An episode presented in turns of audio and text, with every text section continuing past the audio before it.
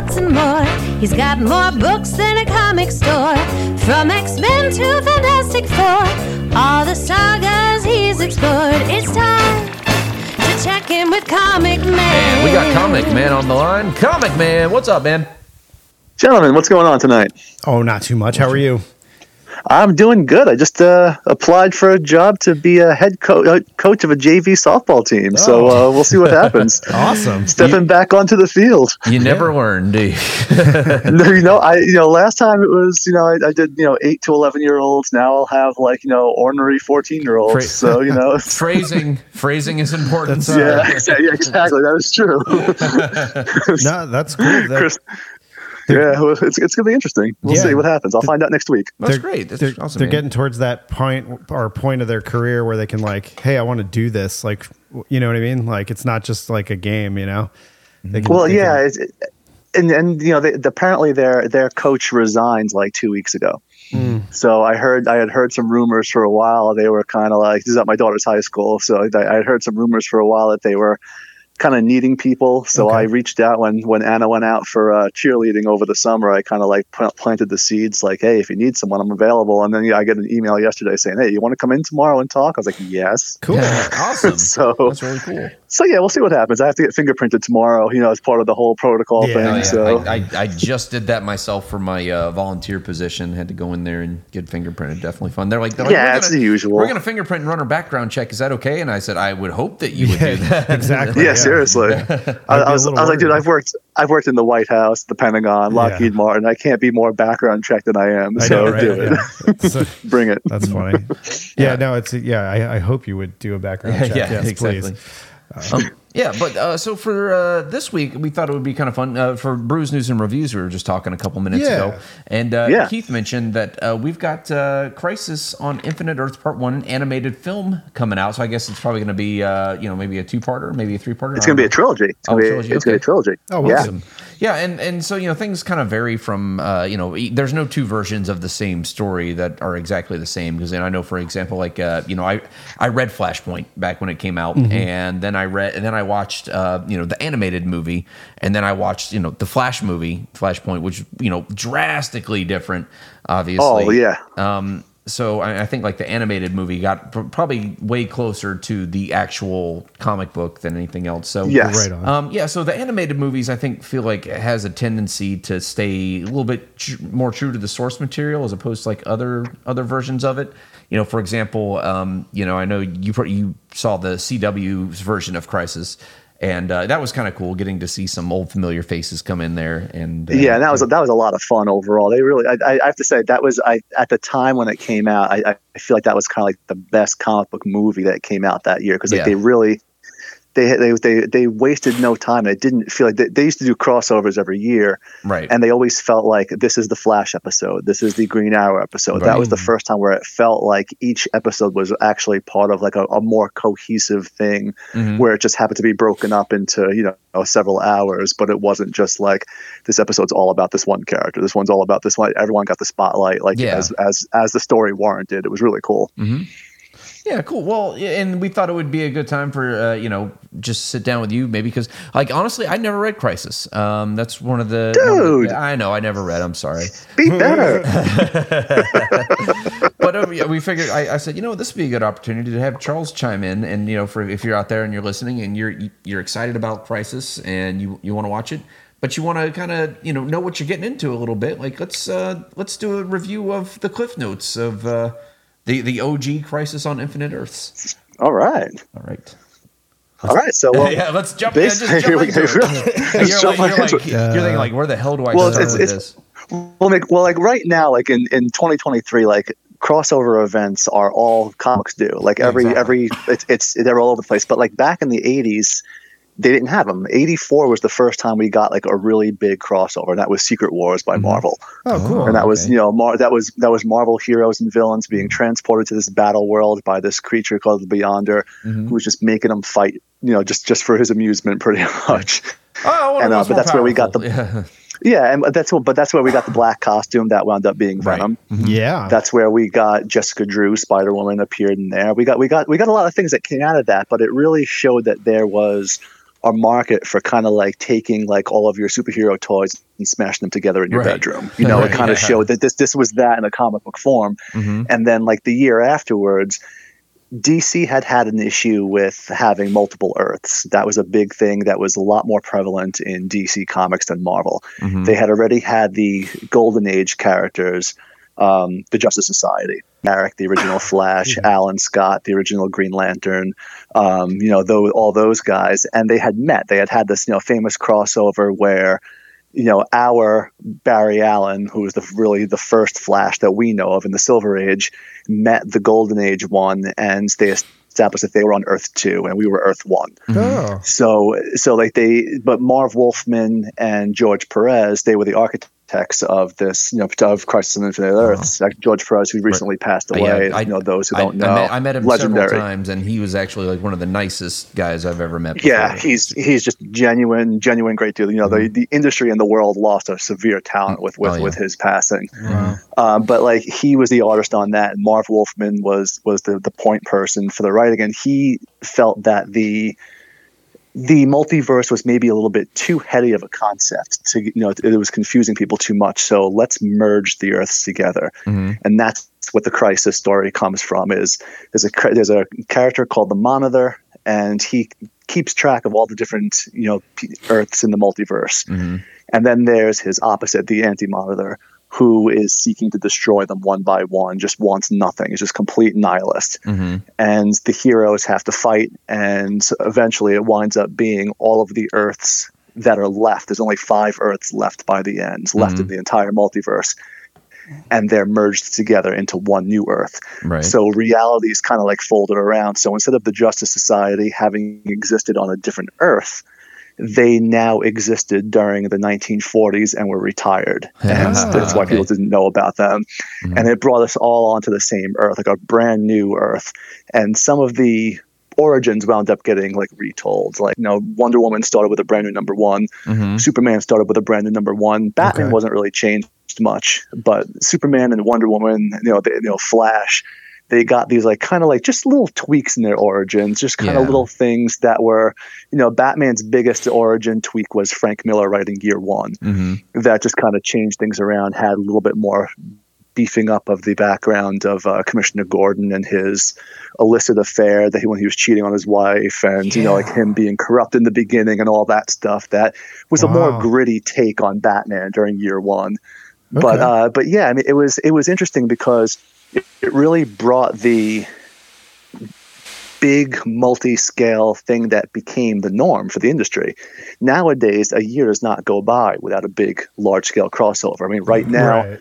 DC has one with you know Titans Beast World, which is this whole big you know storyline that just kicked off last week, Okay. and Marvel's going to have a big one with like you know vampires versus everybody next year, which is going to be okay. absolutely bananas. Be. Yeah, it's- but this it was it was interesting because it had a lot of the. Uh, the biggest thing this did, this was the first time that DC kind of did like what Iron Man did at the end of Iron Man 3 and like, you know, clean slate protocol and like blew up all his suits Oh, wow. this was DC basically saying we're rebooting everything. Like everything Yeah. that came before, there's a def- there's a definitive line now: pre-crisis and post-crisis. Everything that happens pre-crisis, if we couldn't figure out a way to mold it into this new world, it never happened, Yeah. and we move forward. So, yeah, It's it's, it was it sketch was a lot different. How um, exactly. It's, it's it's what go ahead. Oh, I was gonna say when when did this uh, series of comics come out? 85, 85 and 86. Okay. Cool. Yeah, so so like every, so everything beforehand, if it couldn't be folded in neatly, it kind of just was ignored, went by the wayside. We've discussed like Marvel does like the sliding timeline yeah. where Mhm. like they they do what they can to try and keep the characters from saying like why isn't Tony Stark like 140 years old? You Yeah. know, because Right, if he wasn't fighting in Vietnam, he wasn't in Vietnam anymore. Now it's during the Gulf War, and Yeah. eventually it'll be like in the Ukraine or something like that, like Right. 20 years from now. Who knows? But there's always something, you know. Unfortunately, there's always some sort of war to get this guy involved in. Yeah. but but you know it's this is this was DC doing that and we have the those those listeners out there who don't know like how events work sometimes you have crossovers that are within a particular family of books, like say like all of the Superman books. Like you'll have four Superman titles, and all four of them will cross over, and they'll be they'll trade off. Chapter one is in Man of Steel, chapter two is in mm-hmm. Adventures of Superman, and so on, and follow a pattern. Some have like an alpha issue. Like we just had a, a, a Gotham War storyline. It was a crossover between Batman and Catwoman. It was like Gotham War Alpha. Then there was a couple of issues of Batman, a couple of issues of Catwoman, then like Gotham Wars Battle Scars or something stupid like that, you know. Yeah. But like like an Alpha and Omega issue, things like that. With Crisis, it was you know issues one through twelve, and then there were a slew of you know other books tying into it and you didn't have to read them, but they kind of like told you a little bit yeah. about what was going on. Um, they were actually instructed from as early as 1983 to start seeding um, the idea of the monitor. Like they were, they were told Marv Wolfman had a lot of pull, and he was telling them that hey, you have to, we can't show him, but mention the monitor somehow in your stories. Like Uh-huh. it was kind of like it was like it was like Pee Wee Herman's like secret word. You had to throw the You're- monitor in somewhere in your stories, and some of the editors and some of the editors were pissed because they were like, "What the hell is this? This isn't part of my story. Why am I doing?" It? They didn't understand how lucrative this would wind up being the norm for the next, like you know, Right. obviously half century, pretty much but they, they would do little things like that. But you'd have a lot of tie-ins that were what we call red sky tie-ins, what we refer to them as now. It was labeled, it's a, you know, serious crisis on Infinite Earths crossover. Like you must pick up this issue, and the only thing it real was was that the skies had turned red in Crisis when when the Anti Monitor came, Okay. and it would be just a regular issue, and in the background they'd be like, "Oh shit, that sky's red. That's weird," and Yeah. so uh, anyway. yeah, yeah, So- exactly. Huh. So that's the difference between like a substantial crossover that actually like does something. Like, like some crossovers still do that, where it's just kind of like I'm being forced editorially to make this, you know, my story a part of this. I'm just going to pretend, you know, I'm. It's like I just showed up. It's there was I forget. I think it, I don't know if it was Deion Sanders. It was it was it was some some athlete years ago Right. who wore a shirt to a press conference and, his, and the shirt said "I'm only here because so I don't get fined," because like he didn't want to do press. You know? Yeah, So it's kind of one of those things. But like some some people are just like, yeah, no, let me do this, and they'll they'll tell like a four issue story arc that takes place entirely with in between like panels four and five of issue six, just because they want to do they want to show what's happening during that. And they really get into it, so you don't really need to read all of them. Mm-hmm. Generally, wh- when it, when it comes to a crossover, read the crossover tie-ins that are written by the guy or girl who is writing the actual event because they're mm-hmm. probably like when when Sinestro Corps War came out a couple of years ago, mm-hmm. it was a big Green Lantern event. All of the books that were written by Geoff Johns and Peter Tomasi, the Green Lantern Corps and Green Lantern proper, you really had to read those because they were really, really pulling you in. Uh, same thing happened with Blackest Night.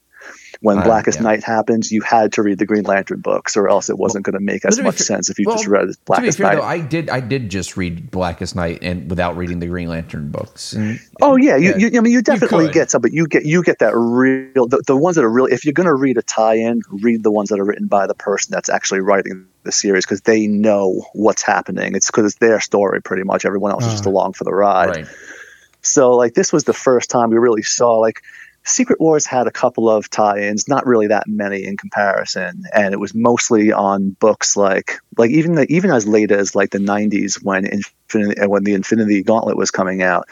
Uh, you know, Marvel was really putting a lot of the tie-ins for that on the books that were kind of selling low because it would be like a little bit of a boost. You know, like hey, this is a big thing. Let's you know, let's you know, let's tie this into a big event that people are getting, Mhm. and maybe it'll raise sales.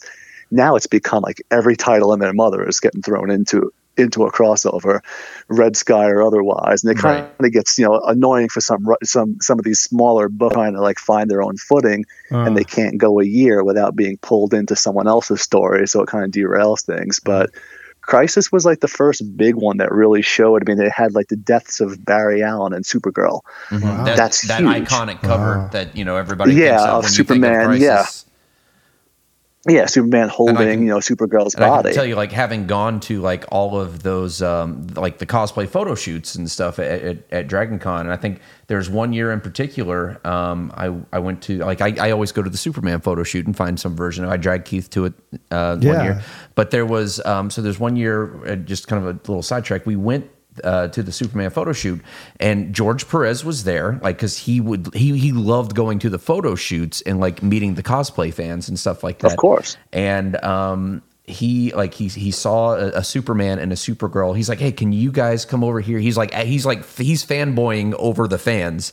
He's like, could you guys come over here? That's and totally do, for and, like, us. Can you pick her up and like do the do the pose? And they're like, yeah, absolutely. And he was like, I love it. I like. He was like freaking out and taking pictures. And I'm like, I was like. That was the first time I've ever seen a celebrity actually fanboy over fans. You know, it, it was yeah. Prez, Prez was great. I loved him That's so really much. Man. cool. He was Yeah. awesome. What- he, he what- was he what- was good like that. Yeah. But anyway, sorry. Back Yeah. to what you were saying.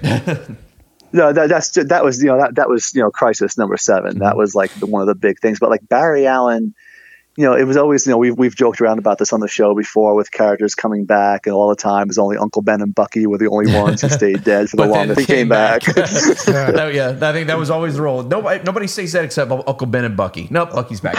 but like but Barry was dead for decades. You know, Barry Yeah. Allen was dead, and Wally West took on the role of the Flash. Mm-hmm. Wow. and it was just one of those things that you know you just didn't you thought like oh this this will change especially things are getting rebooted. They'll they'll they'll want find a way to fix this. Mhm. and this was you know 1986 it wasn't until like you know like really not long before flashpoint that they brought barry allen back. Mm-hmm.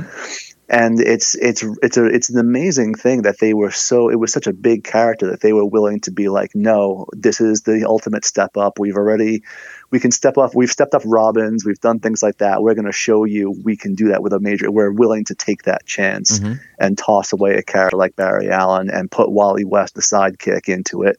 And it was a it was it was a, it was a game changer. It really was. It showed that it could be done and if it was done right it could be successful.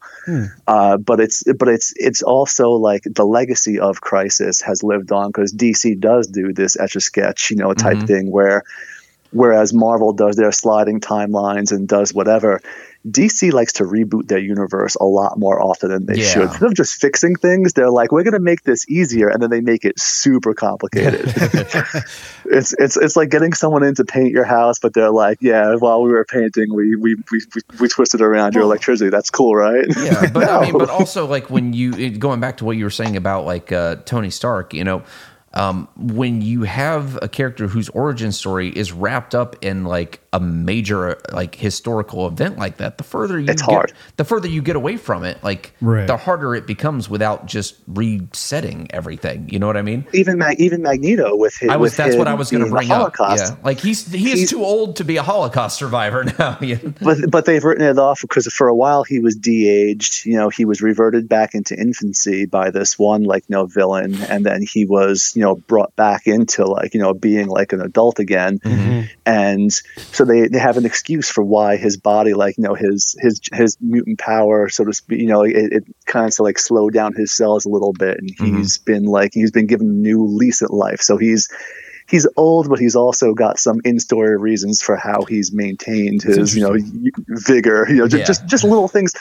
They did it with Xavier too. Xavier's body was dying. They gave him a cloned body by the Shi'ar, so like he mm-hmm. was given a little bit more, like you know, of a lease on life. So they, Right. they do things like that. But you're right. When it's tied to something specific, it gets harder, especially when they don't mean to reference something. Like there- there's an old issue of X Men where they're playing softball and Colossus like hits the ball like you know like just super far into the air and Mhm. Rogue goes flying after it, and she flies by Air Force One, and Reagan's in you know it's, you know Reagan's in there and like she like she catches the ball and she goes up to the window of Air Force One and like you know kisses and leaves a lipstick mark on the airplane's window and she flies away Mhm. you know, it's funny. You know, Superman met J- you know JF, JFK in an issue. Right. You know, we have we have references to Nixon. We have uh, references to 9/11. We have all of these things Right. that actually are happened in historical events, Mhm. and you can't like you know say, like, well, if this character didn't, how can you? They just kind of just like they just don't ever bring it up again. It's just like right. they'll they'll never bring up 9/11 again Right. because we've we've already moved so far past it. You know, two decades on yeah. that it wouldn't make sense with some of the characters to have even so it's just kind of you know it's one of the sad truths of just you know the nature of the business you got to move forward while still you know keeping some sort of you know continuity going some sort of credibility yeah. So yeah, and I, I feel like that's kind of the drawback of uh, stories that just don't end. But you know, it's it's it's cool because those stories are always coming out; they're always there. But you Right. know, you have you have that to deal with. Like, how does that echo in the real world? You know, and that the answer is it doesn't. You just kind of have to make it work. Yeah, and the cartoon is doing that. The cartoon is apparently like they're doing a trilogy because there is a Crisis trilogy Mm-hmm. like in the comics. There's there was there was definitely the there were four crises. Like there are a couple of events that earn the term crisis. The, crisis is a very loaded word in the DC universe. like it's just one of those things like if you're going to use that word it's got to be something completely world altering and the first one that they really had was infinite crisis Mhm. and that's where we got uh, the the blue beetle that's in the movies now um, Oh. jaime reyes Right, right. he came out of that there was a whole bunch of stuff that got kicked off you know from that it was you know batman had created like again this like paranoia machine just in case people went rogue and of course it naturally went rogue on its own Of course. and um, you know, and like there's there's that going on. It has the Wonder Woman killing Max Lord because he'd taken mental control of Superman, and Superman was on like on like on a tear, and she's fighting him to a standstill. And Max Lord hated Wonder Woman. He wanted Right. to corrupt them, and she's got him with the lasso, and she's like. Tell me how to undo this, and he's like, "I'm not going to undo it, and I can tell you right now, even if there's the only way to stop him from ever being under my control is to kill me." And hmm. she's like, "All right, f around, find out." She snaps his neck right there Right. but it gets televised and it splinters Ooh. things. But it was it was a, it was a dark moment. But like Infinite Crisis is kicked off because there's an all there's a there's a couple of different Earths that we get introduced to throughout the Crisis on Infinite Earth storyline, and one of them is in Earth three where Lex Luthor is good. Yes. Alexander Luthor. hmm And we have an Earth 2 Superman and Lois Lane. And we have a Superboy who is from a world where there's no other superheroes. They all exist only in comic books. And then Mhm. somehow he becomes Superboy. And we have those are the original. We don't know that they survived. We think that they're all wiped out. Oh. And we find out in Infinite Crisis that all of these things that have been kind of going wrong. How did Jason Todd come back to life after he Right, was, com- was- completely dead? We find out that there was a kind of like a limbo place where Alexander Luthor, Superman, and Lois from Earth 2 and Mhm. Superboy were all kind of just watching. They were just observing. And they saw Wonder Woman kill. They Ooh. saw that um, Dr. Light had sexually assaulted Sue Dibney, the elongated man's wife. hmm Wow. And it led to Zatanna wiping the memory of Dr. Light, so he didn't know their identities anymore. But it also led to them doing that to Batman because he wasn't happy when he found out. So it created this whole everything started going darker. And he was so mad. He was trying to get into this world to change it. So every time he punched on this little limbo, like this little like Right. barrier within there, it was causing these, you know, for lack of a better word, reality punches, and it was Right. changing things. So Jason Todd went from being completely DOA hmm to resurrecting in the coffin, Yeah, I, and I that's how remember that, Jason yeah. Todd come. Yeah, So, I know, yeah, it's- it's all these little actually- things. Yeah, I read I read Red Hood, you know, and then when I read Yeah. that, they kind of explained it explained that at the end of Red Hood. But me having not read that, I was like, what the hell? You know what? Never mind. It doesn't matter. Yeah, we, we well we first think that Jason Todd is back during the Hush storyline, starting with Batman six oh eight, and we Yeah, see him, and, it they- winds up being. being Matt Hagen. Okay. Um, yeah, and, and then it, then it wound up being like Clayface, but then we wind up Wow. seeing like you know when Jason Todd comes back for real, and we get the you know Batman Annual twenty five that tells the whole story about how Jason Todd came back, and that it was really due to these you know quote reality punches. mhm. That one of the one of the times we saw Jason Todd in Hush actually was Jason Todd, right. wasn't Yeah, you they, know, they Clayface. retconned it. Yeah, so it is, but it was it was interesting. But like it and like the first issue of Infinite Crisis ends with Superboy finally succeeding in smashing through that barrier, and now they're here and they're going to make this world a better place. But what they don't know is that Alexander Luthor has his own plans to Mhm. make, and, he, and he's he's trying to do something a lot worse. So he winds up being the big bad of Infinite Crisis, along with Superboy, who becomes Superboy Prime Oh. and goes like on a on a killing spree. He becomes like one of the, the big bads for the next several years. But Mhm. um, that ends with Superboy, like our Superboy, Connor Kent, the one that came out of the Death of Superman and Reign of Superman. He dies during Infinite Crisis. He sacrifices himself. He has the Barry Allen type Wow. moment. He has the Supergirl type moment. Mm-hmm. And we get what we think is a brand new world, but we find out it's really there's 52 Earths now, and it's limited to 52, and that's where that comes from. So it really it it's it keeps we keep going back to Crisis on Infinite Earths, you know, of going back to that moment and seeing how these things are echoing through. And then we had the final crisis called, you know, with with, uh, with Grant Morrison that had Darkseid and all like you know the new gods coming down and the Batman, you know, versus Darkseid, you know, confrontation, which was absolutely crazy. Mm-hmm. And then we wind up with Dark Crisis, which recently ended, which was another big crisis, bringing back a lot of all of the old crises that have, you know, and just uh, bringing them back into one final big story.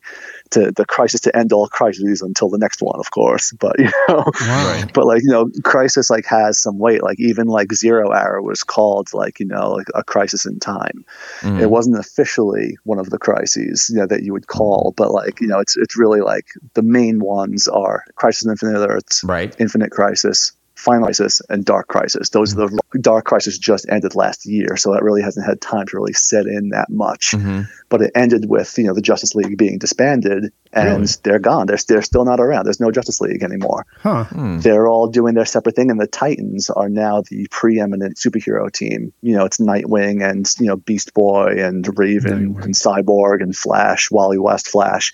Uh, they're they're the preeminent team. They're the ones taking points. They've passed the torch on to their sidekicks and their you know understudies. And Superman's still Supermaning, and Wonder Woman's still doing her thing, and Batman and all that. But it's mostly you know it's, it's the Titans. They're the ones who are the uh, they're the new Justice League for all intents and purposes. But it's building towards something coming up. Brainiac's in the horizon. There's a couple of things in in the works, and I don't know if they're going to do another crisis, but you know things are about to get a little bit you know crazier. but every time they do a crisis, something does get rewritten in some way Right. Oh, cool. someone's origin gets tweaked some some universal thing changes some Right. sort of you know something goes differently and um, we wind up dealing with the fallout from it so it's uh, it's, it's going to be interesting to see where things go i think this is what the purpose is of these cartoons is they had this dc animated universe Mm-hmm. and it was telling like a, they were they were going through all these stories and then they went into like the flashpoint universe they did after flashpoint paradox Mm-hmm. All of the movies started taking place in a kind of like a newer world that was a little bit different from the one that we had originally. Okay. And then it started doing kind of these like standalone ones, like the Gotham by Gaslight, uh, the the recent one that was like based on the Cthulhu myth, Right. You know, and all. So now you're you're seeing, you know, instead of like it started out with like straight adaptations of comic stories like Tower of Babel that was written by Mark Waid, where Batman had safeguards that were against all the Justice League, had to take them out. Ra's al Ghul's daughter stole them, and Ra's al Ghul had stolen them and took the Justice League out for him, and it turned everyone against Ah. Batman. And that was like a really huge story, but they had like that story was done in the in these movies, and now I think this is their attempt at reconciling all of these different versions of you know Doomsday and you know all of these all the stories and making a new. I think at the end of all three of them, we'll come up with a new continuity base, a new Earth, you know, Prime, so to speak, Mhm. and that'll be the new universes for animated stuff Yeah. going forward. Very cool. Yeah, I'm looking forward to it, and um, and just just so everybody out there knows, uh, that's going to release uh, streaming on January 9th. So it's Yeah. just a little bit over a month away. And I think all three of them are coming out next year. I believe. I, I, I, I okay. think that they're already done. Do Like you- they're just going to be releasing them like staggered. Okay. Uh, do you- do you Doolin? Do you, did you see uh, what it's go- what's going to be on specifically? Uh, I, I, I imagine it'll be on Max. Okay. Like, yeah, that's where all Cool. the DC animated stuff is. Yeah, I'm actually pretty excited for this one. Uh, the- Like I said, the animation looks really cool, um, and uh, it's this is an interesting story. Thanks for telling us a little Yeah. bit about it because I'm, I'm learning today. Yeah. man. yeah. My DC knowledge is getting getting worked out. Well, It's- it's- it- this is where I started reading comics was Yeah. during this era. Like Barry Allen was my Flash. That's like when I started I- 86, 86, I was like, you know, like, like six, seven years old, Mm-hmm. you know, when, when, when Crisis came out. So this is when I started like getting into, you know, comic books for them. I wasn't as into it as I became like, you know, like with the X-Men, like a little bit like, later on. right, right. But but you know X X Men two ten was like when I really that was like when I really first started becoming hooked. Around this time, it was it wasn't too far from this because when Secret Wars came out in '84. Uh, X Men, I think, like 178 to 181 or so were semi tie-ins to Secret War. Okay. So this is like you know just maybe like two years later is really when I started getting into it. So I was like right at the cusp of like that that comic book like you know fanboyism that I have now, and uh, but like but like you know I I grew up with you know seeing you know the, the transition from Barry to Wally and and it's it's it's been it's been kind of uh, interesting to see how uh, how new new blood you know takes ha- takes this and what happens with uh you know with going forward because this last Dark Crisis it was called Dark Crisis and everyone just thought that that's what it would be. Mm-hmm. Mm-hmm. And they brought back Pariah who was a major player in Crisis on Infinite Earths. Mm-hmm. His power was that he had to watch the death of all of these Earths Oh mm. wow. but he couldn't defeat every time he went to an earth that was basically the end of that earth. Mm. And that was his thing. He didn't have any say in it. It was he was forced to do it. But he becomes kind of like the bad guy. And like halfway through the dark crisis storyline it became they changed the name to dark crisis on infinite earths Okay. and combined and it was, it was to everything coming full circle and pariah was like the main kind of like the main bad guy, him in this thing called the Great Darkness that harkens back to Marv Wolfman and George Perez doing um, an old storyline with the Great Darkness during like the Legion of Superheroes. Yeah. So it was a really cool way to tie in like you know past, present, and future. So uh, so yeah, I mean they're still they're they're finding a way to still you know get blood from the stone. so good for them. Good for You know, it's- Absolutely. it's been 40 years, but hey, you know, Hey man, go if it, if do it it works, it works. yeah. yeah, right? go for That's it. what I'm saying. So I mean, like, we'll we'll see what happens. I mean, like, you know, like they, the, it's it's the good and bad of the industry is the events. Mm-hmm. On one hand, people are getting kind of like event fatigued, like we hear about like comic book movie fatigue and stuff like Mm-hmm. That. Not But on the other hand, but on yeah, but exactly because on the other hand, that. those are the movie, those are the books and the movies that are making the most money on average. You know, you'll always have your outliers, but like Marvel has all of these events, and people are like, "Oh my god, enough with the events!" Also, I will buy them. You know? so it's like, so it's like it's it's kind of tough. Like you know, you want a book to be able to stay. I, I miss the days when you can go and you can see a high number on the shelf. Yeah. You know, it's like you know, it's uh, it's uncanny X Men, like you know, like, like five hundred. Yeah, some now they have legacy numbering when they renumber things, and and DC does it too, where like every once in a while they'll they'll recognize it. it's like when Batman like 850 came out a few months ago. Okay. It wasn't it wasn't numbered as 850, but they did it just for that one issue, just to, to show Ah. that this would have been the 850th issue. Uh, Miles Morales is going to have its 300th issue in a couple of months, but it's obviously Wow. not. But it's it, they're, well, they're they're going back. They're they're a little bit they're a little bit sketchy with the numbering. They're going back to the first like um, Ultimate Spider-Man that starred Peter Parker for the first like 150 issues. So it's kind of like, yeah. eh, is it really? but, Yeah. yeah. but like okay. they do, but they'll but they'll do things like that, and you'll see like the actual number that it is, and then in a lighter font underneath it, it'll have the legacy numbering. Uh-huh. Cool. So it'll be like issue. So we know like something will be coming up big, like when like you know Avengers hits its 800th issue, or Spider-Man hits its thousandth issue. It's you know it's Right. it, will it'll be you know something will be there, and they'll they'll temporarily just for the month call it what that is, Mhm. and then they'll bounce back. But they're constantly doing it kind of like seasons where they reboot these books. Well, not reboot, they relaunch them and they just, you know, start off with a, a brand new creative team and a brand new number one and then just, you know, go from there because they know number ones are shiny and new and collectible. Yeah, so people will go and Yeah. grab them. Mhm. But it kind of makes it hard when you're trying to sell a comic to someone or trying to tell someone what, hey, what comic book should I get when every year there's a new number one Right. right. and right, they're right. all numbered the same way and like they're all like even you go to get the trade paperbacks like you have for like in, infinity war and Right. infinity gauntlet and all that and the, and they're all saying oh it's amazing spider-man volume one i must get this well actually that's amazing spider-man volume one by dan slott what you want is the one by zeb wells as opposed to the one by Ah. nick spencer as opposed to the one by you know it's like come on man just make it easy for the fans so it, it becomes a number headache here, yeah. Yeah. yeah, it's, it becomes a headache, but that's that's why you have you know sad losers like me No. to fill in the gaps. Oh, don't say that. Hey, well, you are doing a service to the podcast community, sir. You you read them so everybody else doesn't have to.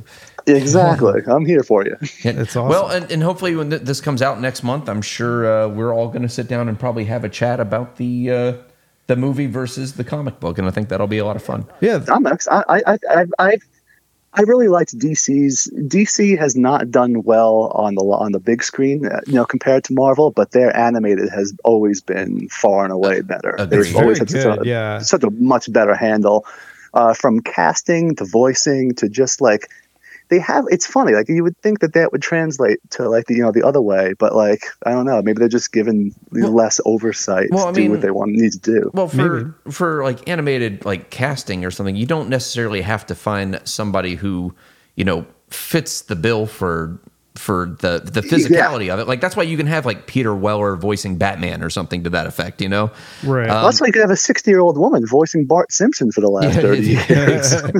exactly. I think she was like 20 when that movie when that show started. But yeah, I mean, she's still She's going. still going there. Yeah, yeah. I always thought that was uh, that was that was funny because that's one of the first, uh, I guess, cartoons where I mean, obviously it's happened before, but when they they actually said that, hey, Bart's voiced by a girl, and you're like, what? That, that's cool. Like, yeah.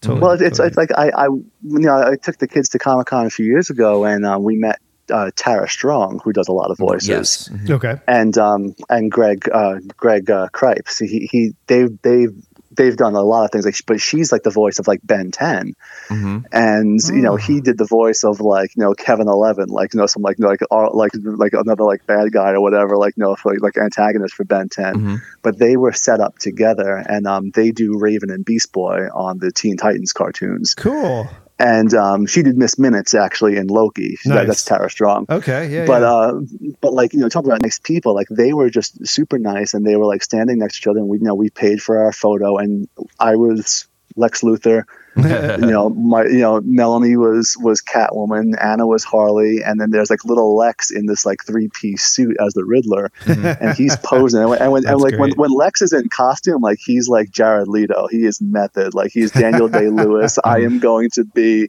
I might kill someone today because I am in character. like every time he, he wild. he'd be all smiles when he was Cable, and someone was like, "Can I take a picture?" And he's got this like you know like you know Josh Brolin scowl on his face, you know.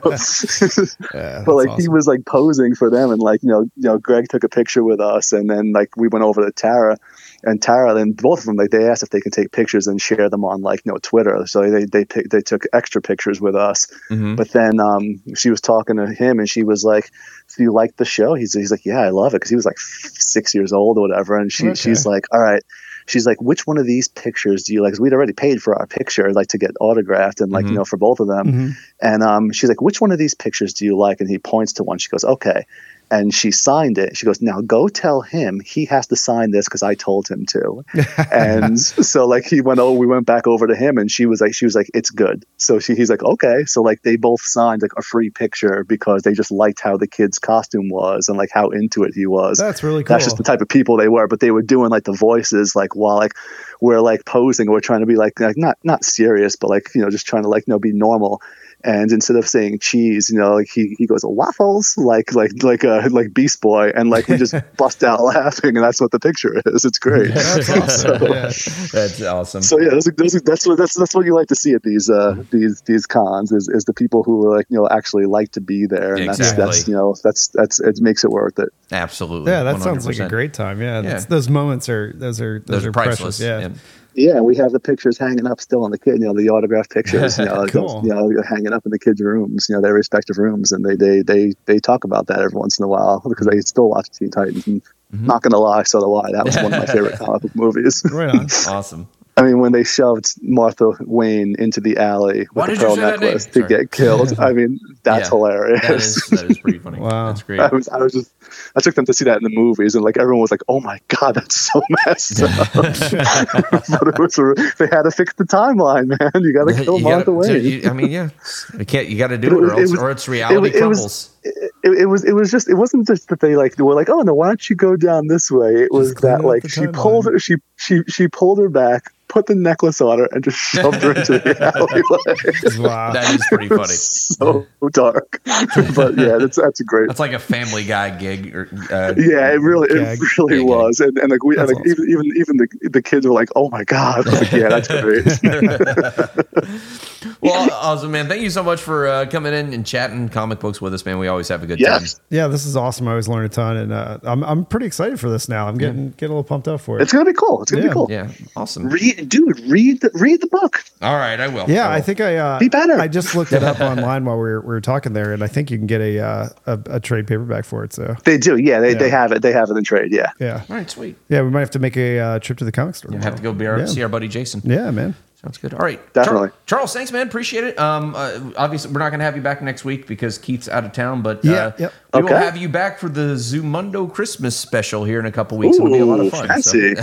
We're looking Yes, forward all to right. it. Yeah, cool. Airing of the grievances. Airing of the comic book grievances. yeah, that's gonna be awesome. Got a lot of problems with you people. exactly.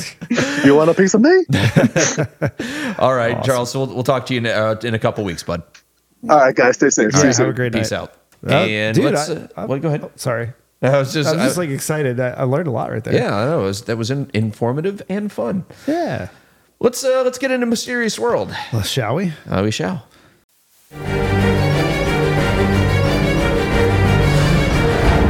Mysterious world. It is a mysterious world we live in. It is very much so. None more mysterious, some might say, than the Bermuda Triangle. Uh, the the Bermuda Triangle is very mysterious. Um, yeah. Uh, so there's everybody's heard of the Bermuda Triangle. I think. Like, I'm pretty sure. I mean, I mean, like it- you know, it, the really funny thing about the Bermuda Triangle is like it was kind of more of a thing when we were kids, right? like it was when we were kids, we were fascinated with. There was like books on like the mystery of the Bermuda Triangle and everything.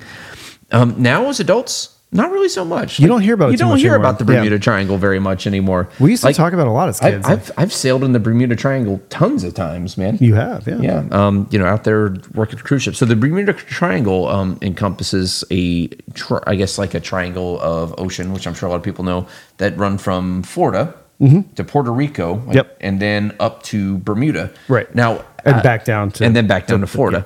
Um, and it's funny because I, I I never really thought about like the size and scope of the Bermuda Triangle before. It's massive. Yeah, well, I didn't realize how far away Bermuda was.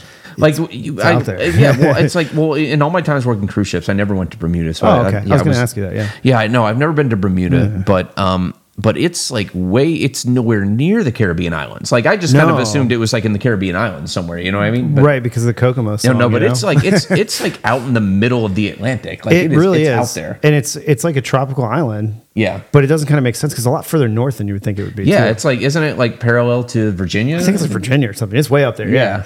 So Which- I mean, it's weird because it's there, not yeah. even really. You think of it as a tropical island, but it's not even really in the tropics. Yeah, So- Virginia's not tropical. Yeah, definitely not. Swampy right, in some parts and Yeah. mountainous in others. But yeah, that's it's wild, man. Yeah, but It's- so uh, so it encompasses a large space in the Atlantic Ocean. I can tell you it's about 1.5 million square miles. That's that's a lot of It's square miles. It's super massive. And, the, and it's also heavily traveled, so like there's there's a lot of um, you know things that could happen out there, and things have happened out there. So I'm going to talk a little bit about the Bermuda Triangle, and I think you have a story specifically. We do. So I'm going to prime the pump for that a little bit with uh, a couple of things. So. Um, the Bermuda Triangle um, mystery started to become popularized around the 1960s and 70s. So, you know, we, we came up in the 80s and 90s and stuff back when people were kind of still talking about it. But its uh, reputation has since kind of been chalked up to everything from intergalactic portals, uh, time vortexes, paranormal phenomena, and even the lost city of Atlantis. Which, if you think about, like, that's just really silly because if Atlantis existed, it would have been up probably in the Mediterranean somewhere, right? Like, well, so uh, some people think, without going into Atlantis specifically, the island of Sardinia or Sardini or something was was Atlantis. Mm-hmm. Um, I don't know, but it like blew up a volcano, you know. Um, but a lot of people think it's that rickshaw Richat structure in West Africa, Mm-hmm. uh, the Eye of the Sahara, because it's circular, like Atlantis supposedly was. we really should do an episode on uh, lost civilizations. Yeah, That'd and be then really cool. A lot of people do think it's off here with the Bimini Road and all that. Yeah. off of Florida. You know, you ever seen that thing? I'm sure Mm-hmm. you've seen it, right? Where the di- it looks like there's a road that just goes out into the ocean underwater, Mm-hmm. but it's like coral and stuff. I think. Interesting. Yeah, yeah. We'll, we'll have to check that stuff. out. Yeah. Uh, so in 1964, uh, a man named Vincent Gaddis wrote an article called "The Deadly Bermuda Triangle." Uh, talking about flight uh, flight 19 and the other disappearances being a part of a strange pattern of events and disappearances. So that's basically what um, Bermuda Triangle is known for. Uh, is it disappearances in that region, like, Like, just like disappear without a without, a trace. trace, Yeah, yeah. exactly. But like I said, you know, it, we'll, we'll get into that. I'm, I don't want to jump the gun here. So I'm just going to talk about like some of the most notable disappearances that have happened in the Bermuda Triangle. Uh, first of which, uh, 1945, uh, five U.S. Navy aircrafts known as Flight 19 got lost and vanished in the Triangle during a training mission.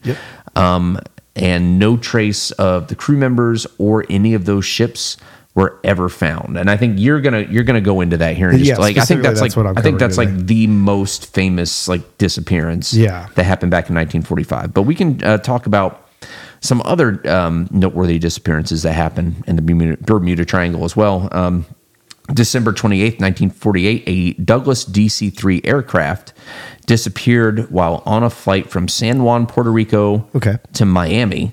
Um, no trace of the aircraft or the 32 people on board. Um, never found out there. Which- which I think the Bermuda Triangle is. It's Miami to. I think it's Puerto Rico, Miami to right? Puerto Rico. Yeah. so they're they were just basically flying up the the edge of it. Right. Um, a civil aeronautics board investigation found that there was insufficient information available on which to determine probable cause of the disappearance. Um, so take that take that however you want it. Right. Um, another famous mystery dates in 1963 when the tanker ship SS Marine Sulphur Queen sank near Key West. Uh, life preservers and other items were later discovered drifting in the water, but the exact cause of the disaster ma- remains unknown, uh, and the wreck has never been recovered. So, I mean, so we got a lot of wrecks out there that haven't been recovered or found. Wow. And um, I got another one. Star Tiger, Star Tiger, Star Tiger, and Star Ariel um, disappeared. Uh, the Tiger disappeared on January 30th, 1948, on a flight a flight from the Azores to Bermuda, and the Star Ariel disappeared in January 17, 1949, on a flight from Bermuda to Kingston, Jamaica. Um, both were uh, p- aircrafts operated by British South American Airways. Both planes were operating at the very limits of their range, and the slightest error or fault in that their equipment could keep them from reaching the small and like by those standards probably difficult to find island. So, Wow. um, and, and that, that's just that's just a few. Um, Okay. So there's skeptics that note that um, the triangle sits in an area that's famous for rogue waves and storms. Right. And like I gotta tell you, dude, on my years working ships, that was my that was my worst nightmare. Was a rogue like I, I would watch stuff on rogue waves. I'm like, oh god, I hope we never find one. Right, right. Yeah, I've heard uh, I've heard stories and talked to people that like their boat got hit by one in the middle of the night. Mm-hmm. Yeah. and like one guy he like hurt his arm and stuff. Like you know, wild. yeah, like blew out his shoulder because he like got thrown across the boat. Uh, luckily, it didn't like you know crush his boat or anything. But yeah, pretty wild, Mm-hmm. Yeah. man. Um, so rogue waves and uh, the depths and effects of the Gulf Stream, which can combine to quickly erase all evidence of plane crashes and shipwrecks. Now, when people talk about like, well, you know, the the flights went down, the, the ship went down, like it was never recovered. Like, yeah, it's the ocean. Like, The ocean's big. The ocean's vast, Very, man. very like, large. and especially back in those days, you can't always locate stuff out there. You know what I mean? Like, and I think that's kind of like why we don't really have that issue. Like, we have GPS, We and you know, and, and black box and stuff.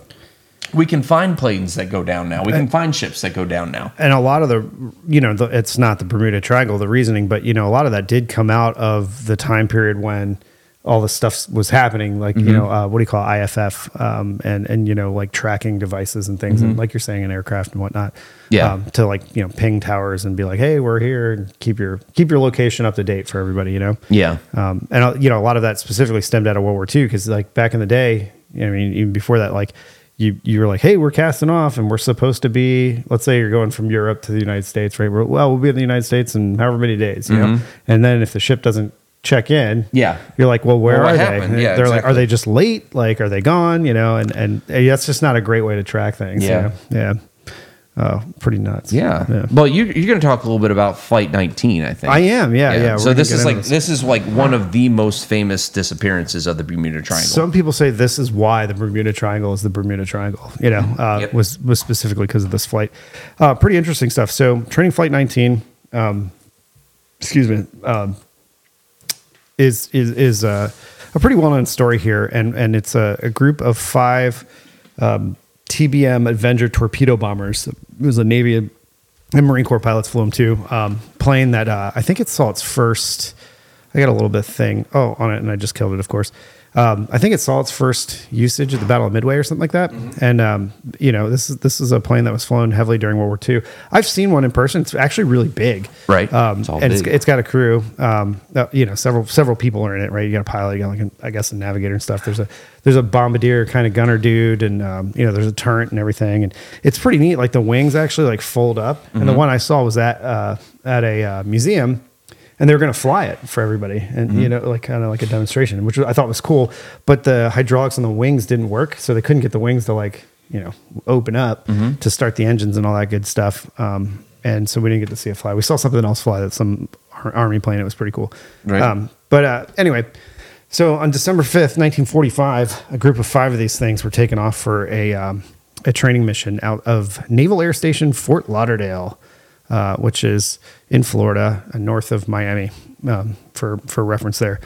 Uh, so there's 14 naval aviators on the flight, and uh, everybody was uh, was lost, um, and, and including one of the recovery um, airplanes that went to search for them, which had 13 people on just that, and that was a uh, a Martin PBM Mariner flying boat. Uh, this was one of those ones that can land on the water, you know, which probably makes sense if you're going out to like rescue people who can land on the water and pick Yeah. them up.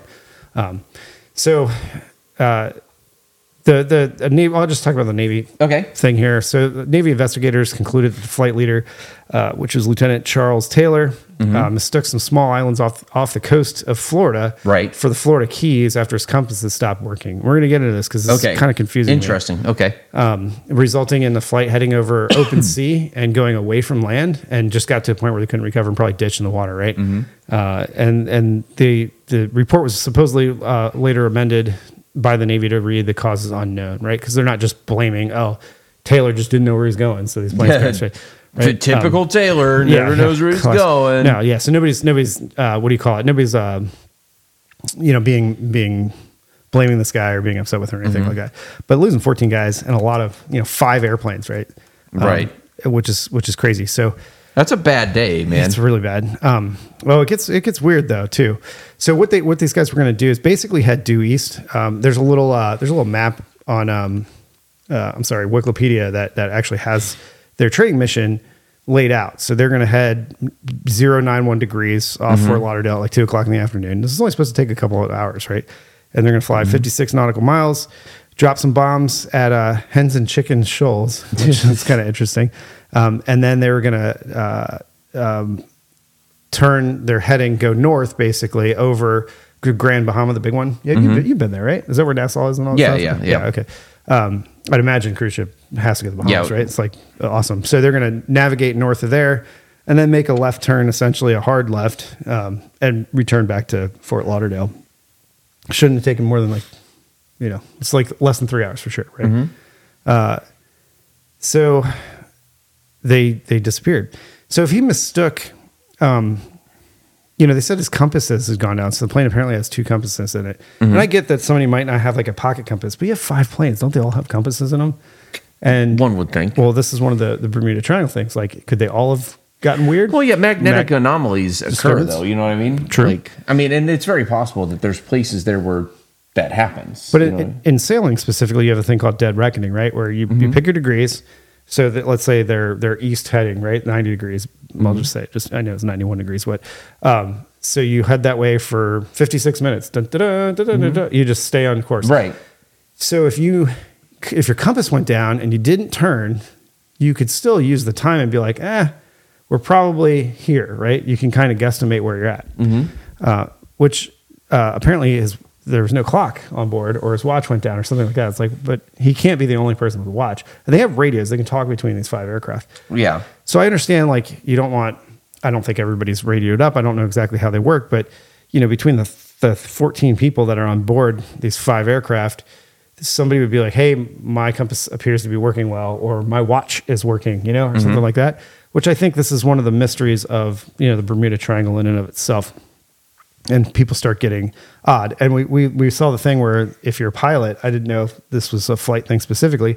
If you're if you're in the Atlantic Ocean, or you assume you are, you fly west basically, if- Right. If, to get to land. Um, if you're things go haywire, you basically follow the sun. Yeah. especially later in the afternoon. Right? Yeah, follow, Um, yeah, follow the sun. You you get to where you're going. You'll find you land. reorient re, Yeah. reorient yourself, or if you have to, find another airport. Yeah. you know, land or whatever. Um, if you if you get to Florida, right? Mm-hmm. Um, but if he had mistaken these things for the Keys, thinking he was south Mm-hmm. west of Florida on the other side of the state, Mm-hmm. um, and I don't know how big like this map doesn't show the Keys on it, so- but you know, Grand Bahama's massive, right? Yeah. Um, but uh, I don't know how they look from the air, so I don't know how that could be confusing. There are islands out there that are pretty close to, to Florida, obviously. You know, Yeah. I mean, it's it's what is it considered like in a little airplane? It's like forty five minute flight to the Bahamas from east coast of Florida. Yeah.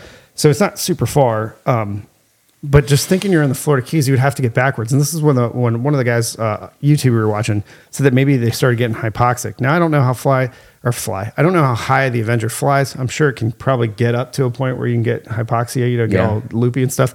But um, you would think they would You think they would they have would notice that. right? Yeah, either oxygen. I'm not sure what what they're outfitted with, um, but they would either do that or um, you know fly lower if they realize because like you know if you're a pilot in another plane and I start acting kind of weird in my plane, you're gonna be like, hey, let's bring it down to like six thousand feet, bro. Like Mm-hmm. you, you you know let you recover a little bit or something like that. So there's a lot of weird. You, you know what I mean? There's. It seems like there'd be ways to fix Yeah. all these things. Um, I'm, but it's which is why this is a mystery. It's very confusing. So there's been some radio transmissions. I, I was going to read some of these, but uh, it's kind of weird. Um, we won't get into too much of it. But they basically had a conversation. You know, one of it was like, "Hey, both my compasses are out. Uh, I'm trying to find Fort Lauderdale, um, but, uh, but I'm over land, but but it's broken, right?" And he's like, "I think I'm in the Keys." So obviously that would make you want to fly northeast. You're going to go over to the Everglades or whatever, right? Right. Um, but if you fly northeast from the Bahamas, you're just going over the ocean. Yeah. There's not going to be any land up there. Um, and uh, they're like, I don't know how to get there. Uh, so they talked to a couple other, you know, there's some other radio chatter that was going on, um, but they weren't able to find the coast and either go north or south and find where they're where they're headed. Obviously, uh, so FT twenty eight radio. This was like at sixteen forty five, so four forty five in the evening, afternoon. Um, that they're heading thirty degrees for forty five minutes, and then they're going to fly north to make sure they're out. They're not out over the Gulf of Mexico.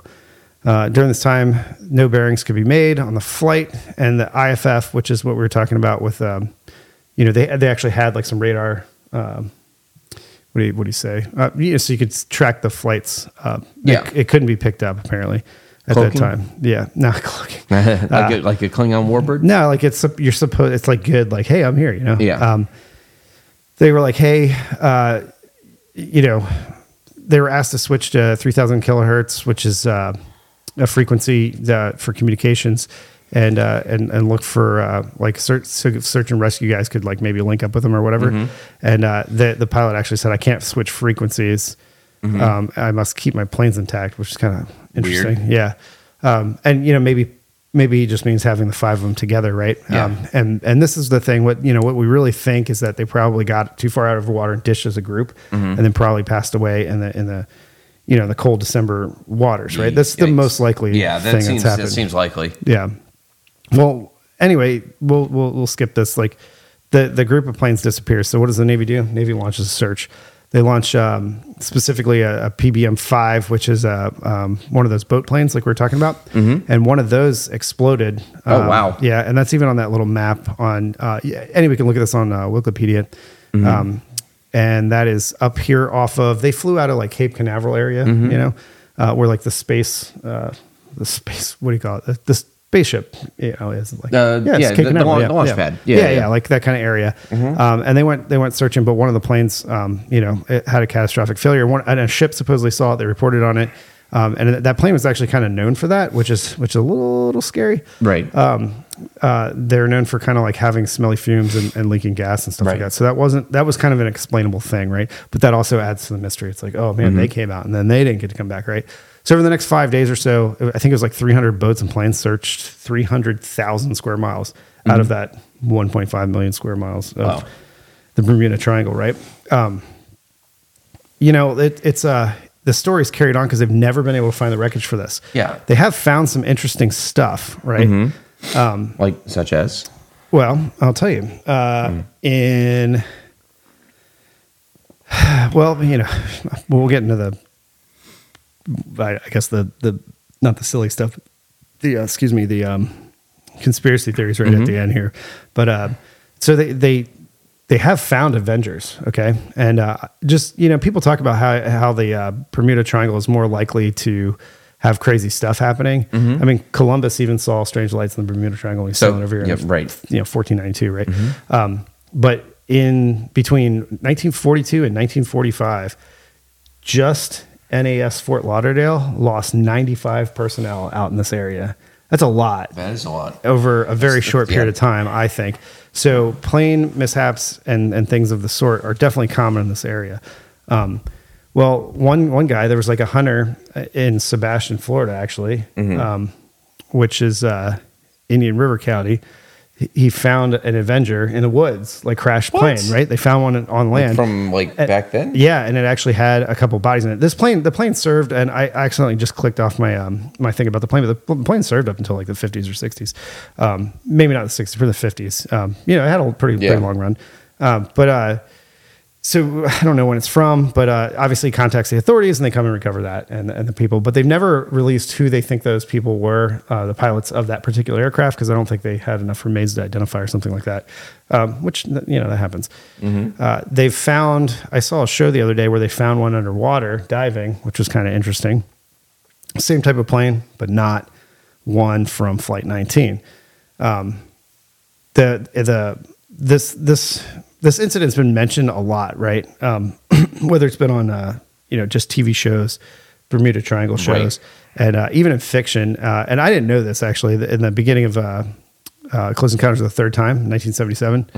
Uh, the opening is that the aircrafts are discovered in the Sonoran Desert in uh, pristine co- condition with their fuel tanks and everything, and then. Um, so you know it's kind of like a mystery it implies that they got abducted by aliens or something like that and at the end of that movie the crew the, the crew from the flight 19 actually comes back to earth and they haven't oh, that's kind of a cool story. yeah it's kind of neat Kind of reminds me of that show Manifest. If you ever seen that, there's a show Manifest where like i'm not super familiar there's a a passenger flight disappears and then like just reappears five years later. Huh.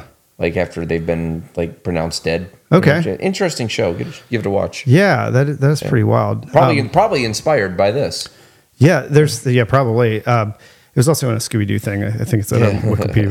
But uh, so in '86, uh, they found an Avenger in the water uh, diving when when the when the space shuttle Challenger exploded. Right. The catastrophic loss of that thing. Mm-hmm. So when they were doing that, they actually found a plane, and they're like, "Whoa, this could be one of the Flight 19s." I, I think it turned out to not be just a different tail number. I wonder how many Avengers, like specifically, are out there in the ocean, which is crazy. Um, in 1991, a treasure hunting expedition by Graham Hawkes uh, announced the wreckage of five Avengers had been discovered off the coast. So five planes, right? It could be it, right? Mm-hmm. Apparently, the tail numbers didn't match up. So a whole nother flight has gone down. Like, Yeah. So this has happened more than once. Yeah, It's crazy, yeah. you know. Um, and uh, uh, what was it? Uh, in 2004, BBC documentary showed Hawkes return to the to with a new submersible down there 12 years later, and identified one of the planes by its uh, by its number, and um, it, it was a flight lost at sea October 9th, 1943, over two years before Flight 19. Um, and its crew all survived. So he found a plane that you know people actually survived the, the, the crash. So ditching one of these, I've heard at sea is probably not your best option. Um, just because the plane will break up and stuff like that. I Mm-hmm. mean, ditching five of them together in a group is going to be even crazier. Uh, but you never know. I mean, obviously, if somebody's survived it, that means other people can. Apparently, Right. there's some weather It's too. possible. Yeah, uh, that was affecting the area. So if it was, you know, rough seas and, and that, and like you say, cold water, like it's, it'd be hard for Yeah. those guys to to make it because uh, you can, you know, you can go hypothermic even in warm water. Yes, You can. It doesn't have Uh, to be. It, takes time, super but yeah. cold. Yeah, um, yeah. It's not like it's 30 degree water. It could be. Nine- 80 yeah. degree water. Yeah, yeah. you're You, still you'll still, yeah, you'll eventually still, yeah, eventually. yeah it's it's kind of crazy um so yeah it's, i mean they've they've found a bunch of these planes out there but nobody's ever been able to find a piece of this wreckage and uh, you know of course then everybody jumps in like the original you know thing that the navy put out they put a 500 page report out on this and it's you know it's like hey there's probably a navigation error like i said the equipment's broke they ditch at sea um, but everybody has said everything from wormholes right rips in the space-time continuum Yeah. i was like i don't know it's not a black hole aliens, right? We just even in Close Encounters, right? Uh, Sea monsters. Yeah, um, sea monster. Yeah, the the giant octopus. The right? giant octopus, the be. kraken, basically. Um, but there's books on this too, as well too. If anybody's interested, you can just check it out. And there's um, Books, check them out. there was a supposed a guy wrote a book right and in it he said there's another radio message that they're like everything looks wrong and the sea's a strange color and i can't see any land and it's like ah that's, that's a little far-fetched yeah, I don't know if I Um, believe that. yeah other people said dimension you know portal and then and then of course you know the hypoxic theory right if they start getting a little spacey when they're flying around and um one of the videos I watched on this, the guy was like, "Well, you can have like, I don't know enough about like red outs and brown outs. Like, like your color vision could change. So maybe like to explain if there was a crazy radio call, it's like if everybody's like not, they're all loopy because they don't have any oxygen, then yeah, maybe everything did look crazy, right? I don't know. Um, but yeah, pretty pretty wild. Um, It's a wild story for sure. And uh, yeah, yeah. Uh, what was that one? Excuse me. Oh yeah. So when that the other thing is that government cover up, right? Right. And like when the when the guy found the plane in the woods or whatever, um, that one of the people who recovered it, you know, when he showed him where it was or whatever, was like, oh, this must be flight 19. And it's like, why would you say that? You know? And they're Yeah, like, they, they wouldn't like they wouldn't be like, No, it sounds like you're, you're trying to. yeah, I don't think he was probably even Yeah. there when they recovered it, right? And Right. then supposedly that guy made a bunch of uh, you know information requests, and they they kept like you know being like no, no, no, and and I mean obviously this stuff's out, it's on the internet, you know they they, they release that kind of you know information all the time, and um, they said that he like called his friend at the Pentagon. His friend at the Pentagon was like, "Never speak of this again." It's like, come on, I, they wouldn't say that. He'd be like, "Yeah, that was part of a training mission," and Yeah. blah blah blah, and Yeah, it was yeah. not a big deal, yeah, or, or whatever, you know. Um, so it, it just, I, I don't, I don't really get caught up in the conspiracy stuff with a lot of these things. I think it's silly, Yeah. Um, but it's definitely it's a tragic event, but it's also an interesting mystery because you know a lot of, I would say this is. I, I, and I could be completely wrong, but I feel like this part of the ocean is more explored than other places. I Mm-hmm. mean, because there are treasure divers, and we've we've talked to people that they found like bombs from World War II that were like Yeah. live, and you know they got to call the Navy, and the Navy's got to go take care of them. So I mean, people are finding stuff out there all the time. Sure. So like you said, man, the ocean is vast. it is vast, but it also gets really deep too. Um, so I mean, depending on how far out they were, you know, you're not going to fly over and see, you know, the wreckage like Mm-hmm. in the shallow waters, like because you can see there's like planes in the Bahamas and stuff, like on you know in the shallower waters you can see underwater. I've seen pictures of it and whatnot. Mm-hmm. Um, you know, most of it are like commercial flights or whatever, but uh, yeah, it's it's it's like we said, it's it's an interesting story. It's crazy, and this is a high traffic part of the world. They say statistically, though, it's it's no you're no likely to have anything happen to you in the Bermuda Triangle than anywhere else, um, and it shows you how crazy you know flight was not young. I mean, we had crazy amounts of Yeah. planes during that time period, but uh, it's still kind of you know it's an unconquered. Yeah. it's a wild thing, and then you see how many 95 people they lost in just three years. Um, That is wild, but. I don't. I really don't believe that it has anything to do with like any sort of supernatural, Yeah. sort of um, Well, and theory. The other one you hear is the the methane gas or whatever that sinks I have heard that been before, reports of yeah. that. Yeah, That I don't like know it makes the water. Um, like bubbles. yeah, like it's like less buoyant or essentially. Right, so you hit it and you just go into the ocean basically. I think they did some on MythBusters about that, which is interesting. But like you covered, rogue waves.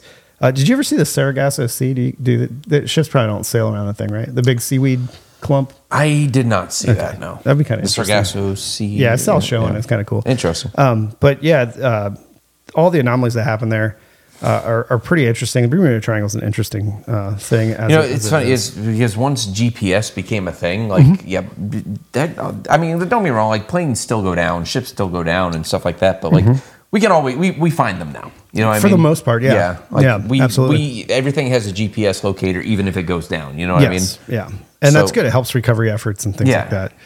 Um, but you know, I mean, it was like we said, it was kind of a different time. Even though they had it, it was, it was probably rudimentary. Yeah, you know, compared to nowadays. They obviously they weren't launching satellites back then, Mm-hmm. or maybe the aliens were. I'm just kidding. Aliens. Uh, yeah, I'm not saying it's aliens. Yeah, yeah, pretty pretty neat story. So I just want to talk about that a little bit and, and let everybody know about it. And um, it's uh, it's wild. yeah, the, man. the mystery of the Bermuda Triangle isn't really the mystery it used to be, is it? No, no, it's it's just a it's Yeah. just a it's just part of the world. Just part, yeah, just part of the world, man. Yeah, when we were kids, though, I mean, people were like, "Oh, you can never even go in there, and Oh, it's like yeah. foggy and crazy." Like, I, I, you know, I used to have an I used to have an irrational fear of the Bermuda Triangle, just like you know quicksand or something. You know what I mean? yeah, I've gotten in quicksand though. That can be kind of crazy. yeah, that was not fun. I've never seen quicksand before. Yeah, well, The, and I guess there's different kinds. Like the, I always expected it to look like a cartoon in a movie. Where Yeah, it's just like sand. And you start yeah. thinking it. No, it was like gross, like basically super mud that had no bottom. Yeah. know? and uh, and and that was scary. Uh, but I got out. Uh, obviously, I'm here. Yeah, Yeah. uh, yeah, but um, yeah, Bermuda Triangle is you know it's plain, plain it's it's heavily tra- traveled. It's a big, vast area. Things happen out there, you know. Yeah, and I, I'm not going to say um, you know debunked or anything like that because it's just a it's a weird place a lot of weird stories, man, for sure. And uh, I think when dealing with things that are kind of unexplained, like you know Flight 19, which to this day is you know we we we speculate, but we don't know exactly what happened. No. even if there's a little bit of room for questioning. Um, our imaginations tend to kind of take it and run like in wild places with it. You know what yeah. I mean? Yep. Um, you know, especially like they're like we can't find it. Oh my gosh, maybe they went to an interdimensional portal. Like, Right. you know- what I mean? Right, like right. it's just Let's I mean, kinda jump and- into a serious And granted, conclusion there, that's yeah. like what we talk about here in Mysterious World, but we also like to kind of keep it real too. You know what I mean? Yeah. Um, so yeah, I think like the most likely thing is they they went way off course. They ran out of gas, hit the ocean, boom, done. And yeah. they and just because of where they were, they they just weren't able to find it. Right, right. Those, those planes are still I mean- out there in the bottom of the ocean somewhere. Probably, yeah. I, well, I mean, yes, Most likely. yeah. I mean, I, I don't I don't know where else they'd go. Yeah. Another dimension. Unless they went to another dimension, Mm-hmm. and then maybe they'll return and we'll we'll know the truth. Highly unlikely. Uh, highly unlikely. Yeah. You're about to take. You're about to take a trip yourself. I Yeah, think. yeah, yeah. So next next week, um, uh, we're we're we're we'll we've got an episode coming out next week, but uh, we uh, we actually just recorded it a few minutes ago, and uh, it'll air while Keith is away. Yeah, just a little something yeah, little, to little, little uh, something. We're going to talk, uh, get into the season with some Christmas, yeah, some Christmas movies, um, and then after that, we're coming back with the big Christmas special, and we're going to have the full The cast. big. We'll have uh, Comic Man, Uncle Chuck. We'll do it. We'll do another AI Theater presents. It'll be it'll be a whole thing. I'm Yeah, looking, yeah. It'll be a big show. I'm looking forward to it, man. Yeah, I am too. It's gonna be fun, man. Yeah. Well, let's uh, let's go ahead and pack it up for today. Yeah. And uh, we'll we'll see you guys next week for Zoomundo podcast. Pod, Yeah, Gosh, I'm tired. For Zoomundo podcast, I'm Doolin. And I'm Keith. And have a Zoomundus week, everybody. We'll see you next time. Have a good one. Yeah. The Bermuda Triangle, Such a weird thing. a mystery as old as the 1940s. Yeah, I know, right? Doesn't- Yeah. Doesn't even go back that far. No, it's kind of newer. I mean, I guess. I remember like they would do ep- like Ducktales and stuff. Would Oh do yeah, yeah. Scooby Doo, Scooby-Doo, Triangle. um, it was funny. All those good shows, like bunch of mysteries. X Files probably had something on that. X, oh, did X Files do it? Yeah, I'm sure they did. That's.